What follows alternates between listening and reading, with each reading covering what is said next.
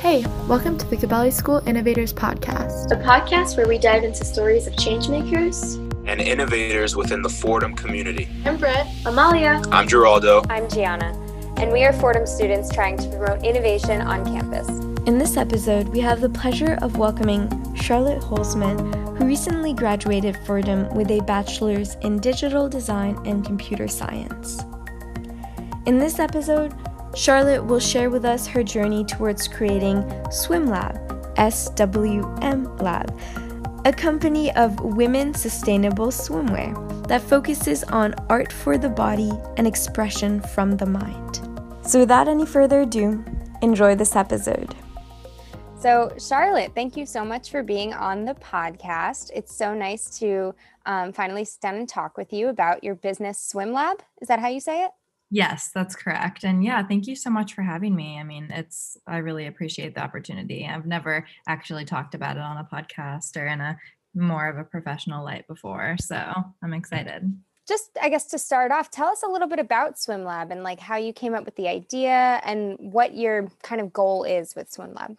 Yeah, sure. So um, I'll start with kind of what our brand line is and move from there. So um, basically, it's kind of art for the body and expression from the mind, which I'll explain a little bit more. But basically, Swim Lab is like a sustainable, size inclusive, high fashion swimwear brand that focuses on, you know, the the woman wearing the suit rather than the suit itself. Um, and the upcoming collection that will probably be i mean i'm still in the manufacturing process but most likely will be dropping the first collection um, this spring summer uh, but the first collection features really vivid color narratives and abstract patterns that were actually painted and photographed in an art studio outside of London um, by an artist and dear friend, family friend of mine, um, who has a background in fashion editing in Florence and a master's in fine art, and is actually the chairman of the Color Collective in the United Kingdom.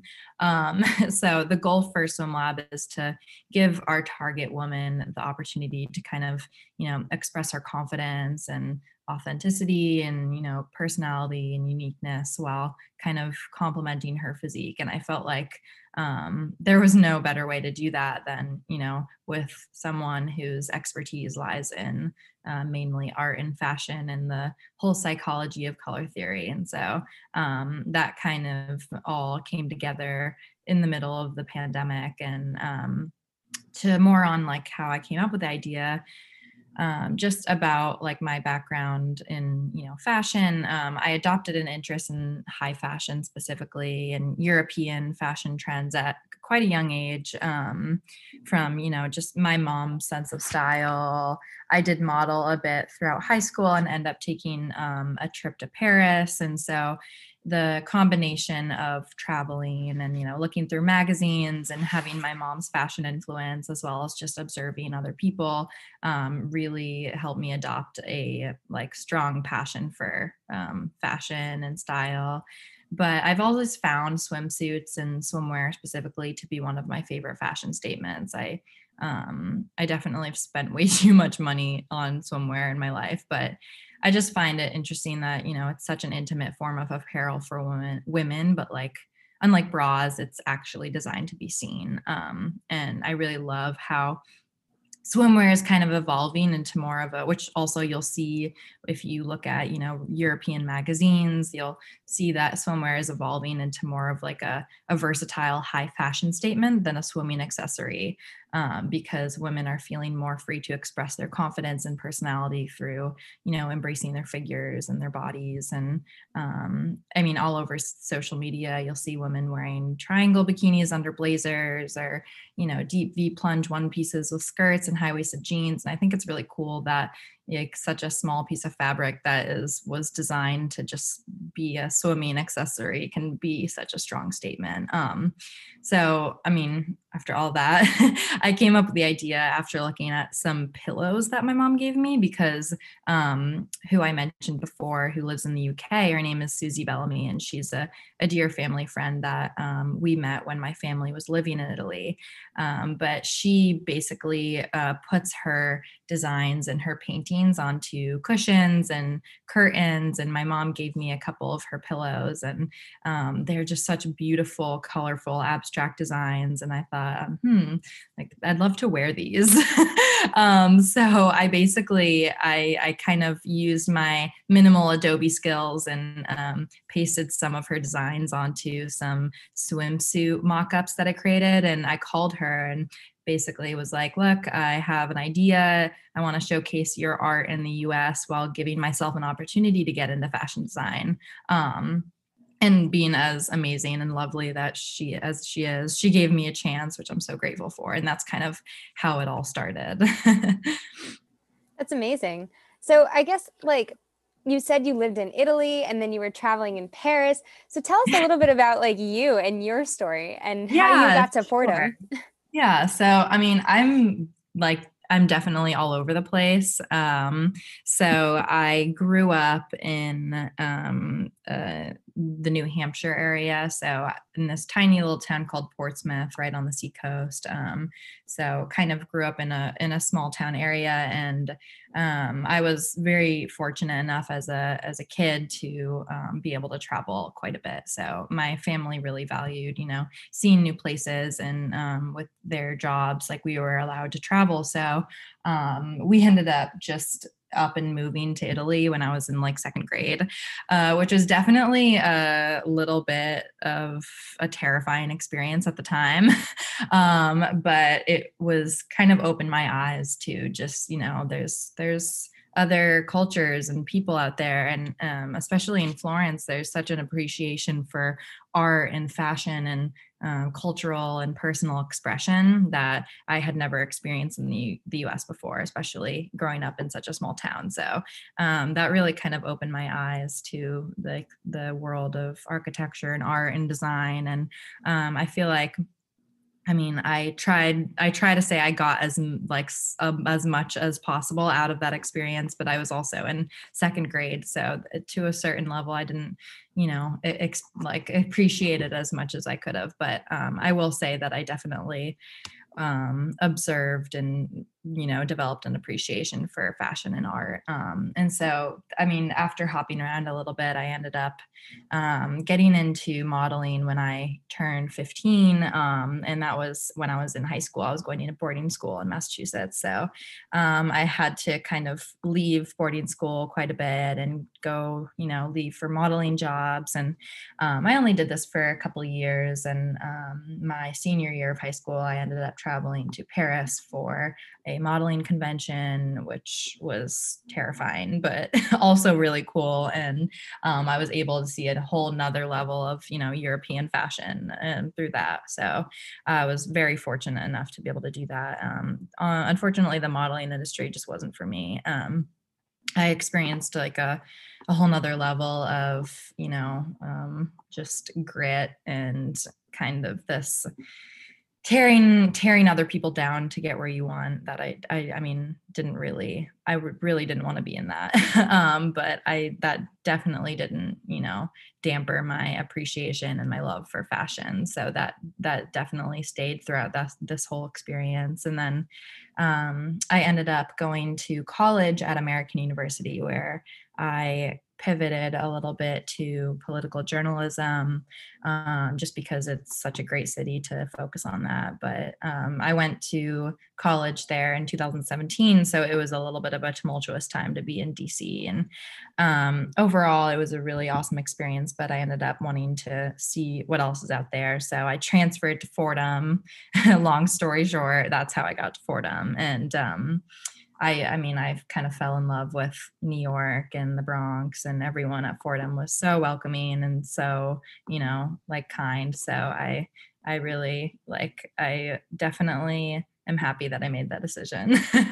um, but yeah, that's basically my a little bit about me and my background and how I ended up at Fordham. You are probably one of our most worldly uh, guests. um, like you were talking about uh, moving to Florence and then coming to New York, and I just want to know um, what would you say were like some of your biggest influences, right? Um, Yeah. When it came to um, creating Swim Lab, right? Because you talked a lot about your um, interest in fashion and interest in art, and I want to know what would you say is the biggest influence out of all of them? Yeah, definitely. Um, that's a really great question. And I wish I could say there was one person in particular that influenced and inspired me. And I guess if I had to say, um, it would definitely be probably my mom. I mean, she kind of introduced me. I mean, she is the most fashionable person I know. um, but she kind of was right by my side throughout all of that. Like she was the one taking me to all these modeling jobs and um, taking me to my first, you know, meeting, uh, modeling meeting. And she, we like, she is the same kind of bug for traveling that I do. So, and the same appreciation for art. I mean, she also has a, a master's in um, art history. So she kind of has that same like appreciation and drive to, you know, observe and create and you know um, appreciate art as much as i have developed. Um, so i'd say she is a really big influence as well as you know the rest of my family but um, there's also just i feel like in association to swim lab and who has been my biggest influence when starting swim lab i would say uh, just a huge collection of people and experience including you know family friends and even just everyone I've seen all over social media, I feel like there's been, especially during this time, during the pandemic, there's just been such a increase in um, social media consumption and social media use, but not, I mean, obviously in a negative way, but also in, you know, a kind of inspiring way where a lot of people are kind of starting their own side projects and pursuing a lot of passions that um, I feel like a lot of people didn't feel like they had time to do before, you know, being in quarantine. And so I've seen all over my social media, even just people from the Fordham community, you know, starting their own tie dye business or like a fashion page or you know a cooking page. And i think that just the combination of you know personal influences and support as well as just seeing how inspiring it is that other people are taking advantage of this time um, i think is really amazing. And so i'd say like I, I really have been trying to you know manage my time and manage you know like stay on social media and off social media a healthy amount but i would say that i actually have been you know greatly influenced by the amazing people that i follow on instagram and in the fordham community Yeah, that's amazing. Um, and just to follow up on that, right? You talked a little bit about the pandemic and how people are now taking this opportunity now that they have a little downtime to, you know, start their passion project, right? And you know, you are a young entrepreneur, so um, I think our audience would love to hear what have been some of the struggles that you have had to overcome, or some of the misconceptions that are tied to entrepreneurship. Yeah, definitely. I mean, I'll start with the first part of your question, but uh, in terms of struggles, I just I don't know what isn't a struggle. um, I mean, I don't even know where to start. Just honestly, having to push myself to keep learning um, has been a huge boundary to overcome. I don't have a background in business and I don't really know a lot of people that do. So um, just honestly finding the right people to guide me and help me and just being able to ask for help in general has been a huge boundary. Um, there i mean there's so many other people with business backgrounds and that are probably way more fit to start a business than i am. And so honestly that imposter feeling of imposter syndrome has also been kind of uh, difficult to push away. And i think training my brain to you know just keep reminding myself that i i can do it not to sound super cliche but it has been just alone a huge boundary um it's definitely, especially during the manufacturing process, um, which is probably I don't know if it's the most difficult part because I'm in the process right now, but it, it, seems like it's the most difficult part. You know, you have to talk to all these people and maintain communication and with you know the printers and my manufacturing company and um, my different contacts for fabric and as well as Susie. So it's it's been a lot to manage, and I think managing my own time and myself is hard enough.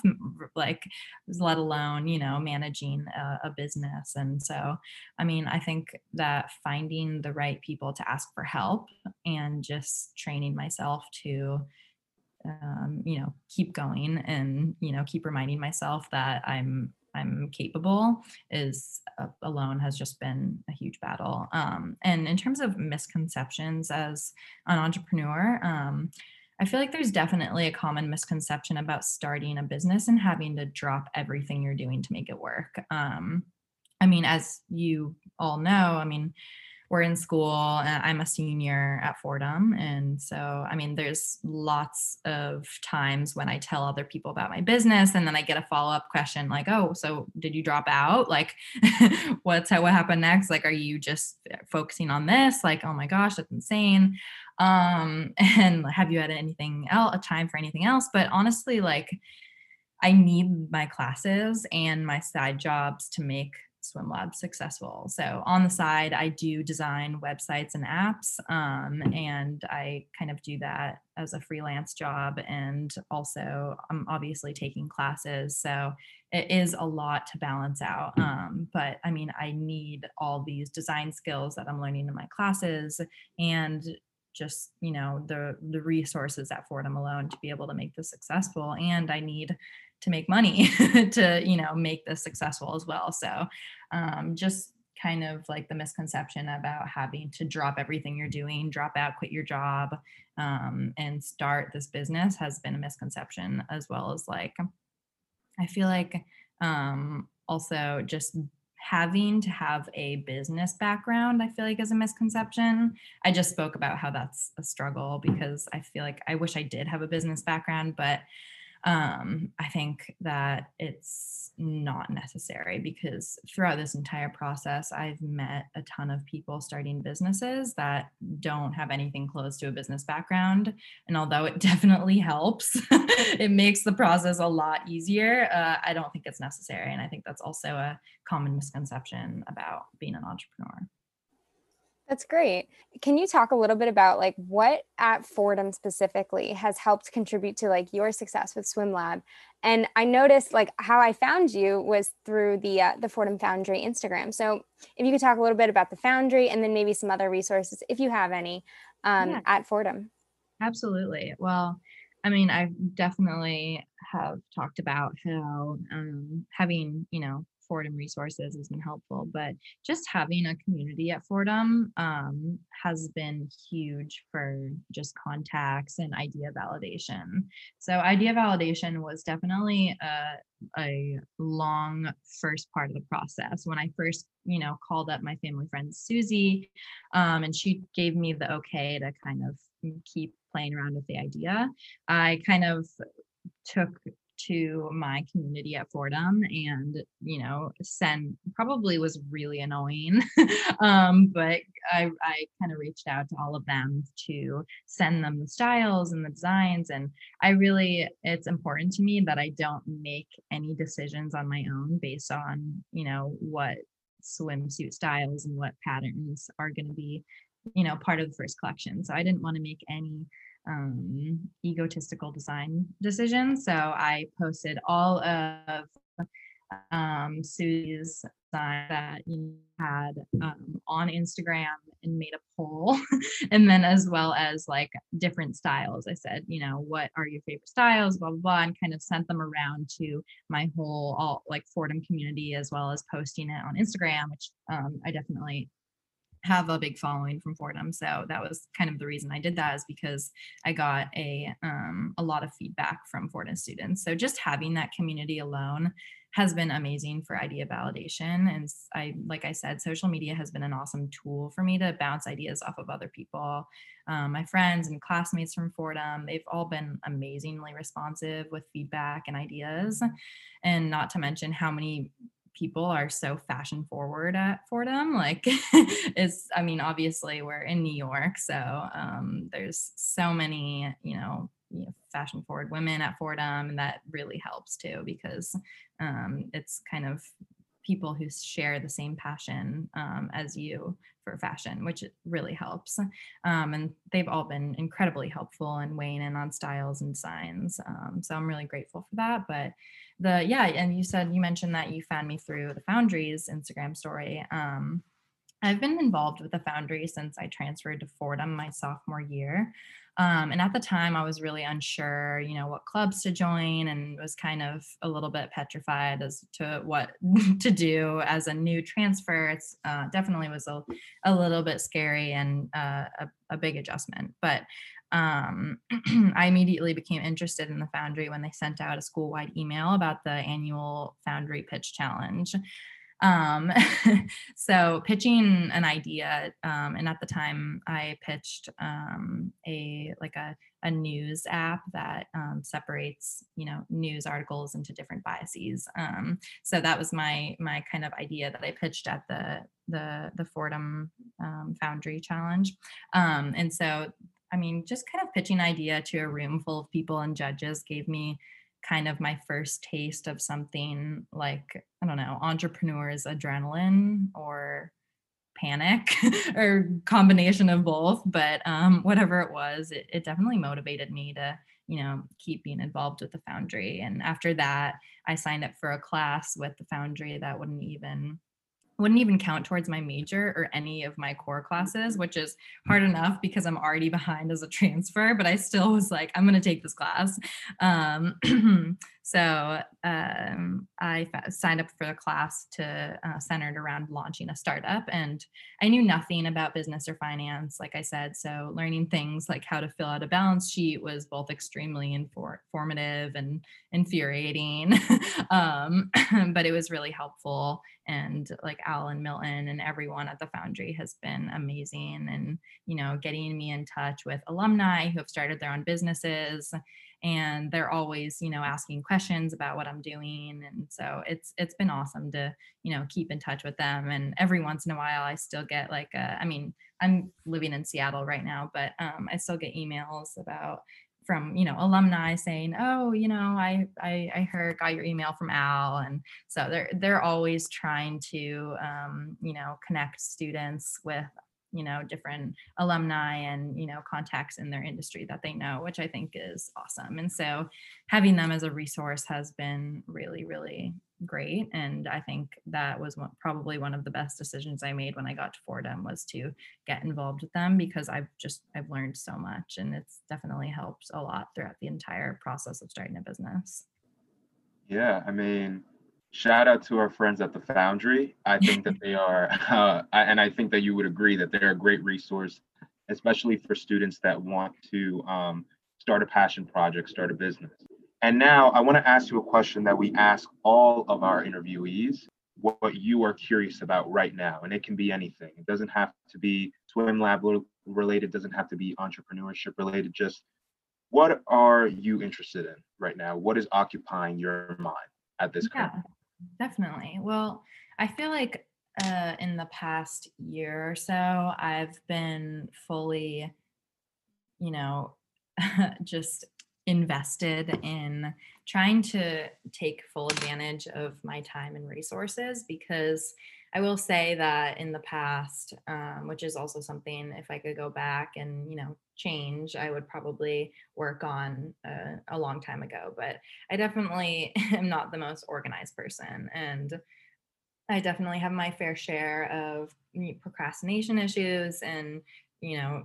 I, I think I've fully invested myself in the past year in trying to take advantage of um, my time and resources and figuring out you know in consideration of you know how my mind works how to manage my time in the best way. And this has been you know this has been all about like journaling and reading a lot of books. I've read more books during this pandemic than I have probably in my entire life, which is really sad.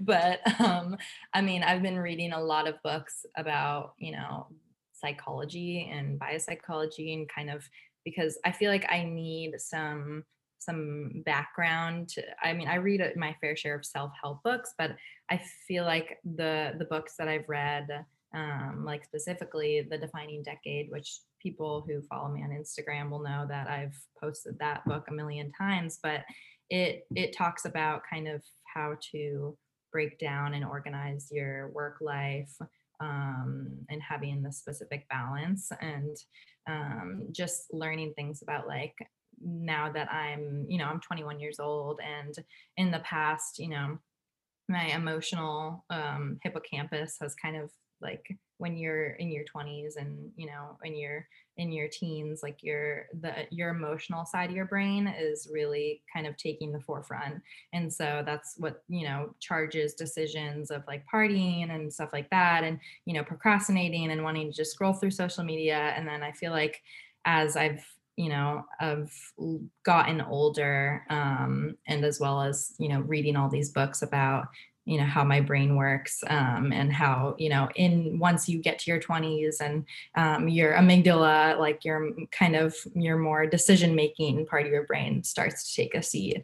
Um, and so i feel like i've just learning little facts like that has helped me um, kind of organize myself and um, it's weird because like i'm i'm kind of all over the place like i'm reading about like the brain and but um, i think that just reading books and resources and reading articles about like you know how to maximize your productivity and maximize your resources and you know how learning how to you know invest in the stock market all that stuff has been all contributing to my just desire to maximize my my time and my resources as, as much as possible. So i feel like in the in the past year alone i've been focusing mostly on that which has been uh, definitely i've learned a lot about myself.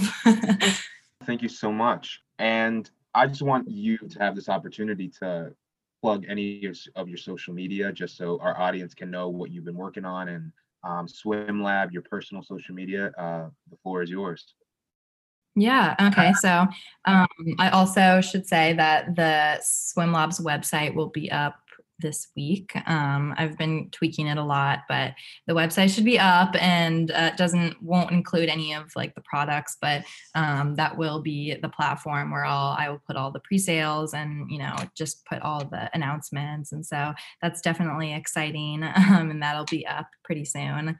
Um, in terms of the Instagram um, the Instagram for Swim Lab is swim.lab. So that's swm.lab. Um, and you can also find that on the bio of my personal Instagram, which is just Charlotte Holzman. Um, and so I, I really have been trying to, you know, put all the information about swim lab and onto that because i feel like instagram is really the place where you know it's been gaining the most traction and i've been putting all of the, my ideas out there so um, also if also if anyone wants to you know prefers facebook the facebook page is just the same thing swim lab. Yeah that's exciting. Congratulations. Thank you. Yeah it's really exciting. There's a lot of exciting stepping stepping stones to come in the next couple months. Awesome. Well thank you so much for being on the podcast. It was great having a conversation with you. And we look forward to all the great things that swim lab is going to put out in the future Thank you so much for having me. I really appreciate it. And I really appreciated the time to get to talk to you guys. Thanks so much, everyone, for listening. Check us out on Instagram and Twitter at the Gabelli School Innovators Podcast to keep up with the latest episodes. You can listen to us on Spotify, Google Podcasts, or wherever you get your podcasts. Now, a quick fun fact for you all. According to a report published on Business Wire, swimwear manufacturers and designers focus on the comfort level of swimwear because it has a high impact on consumer purchase decision. But The popularity of value added features such as trendy prints and convenient cuts is really what drives market growth. So, dear listener, what is your swimwear going to look like this summer?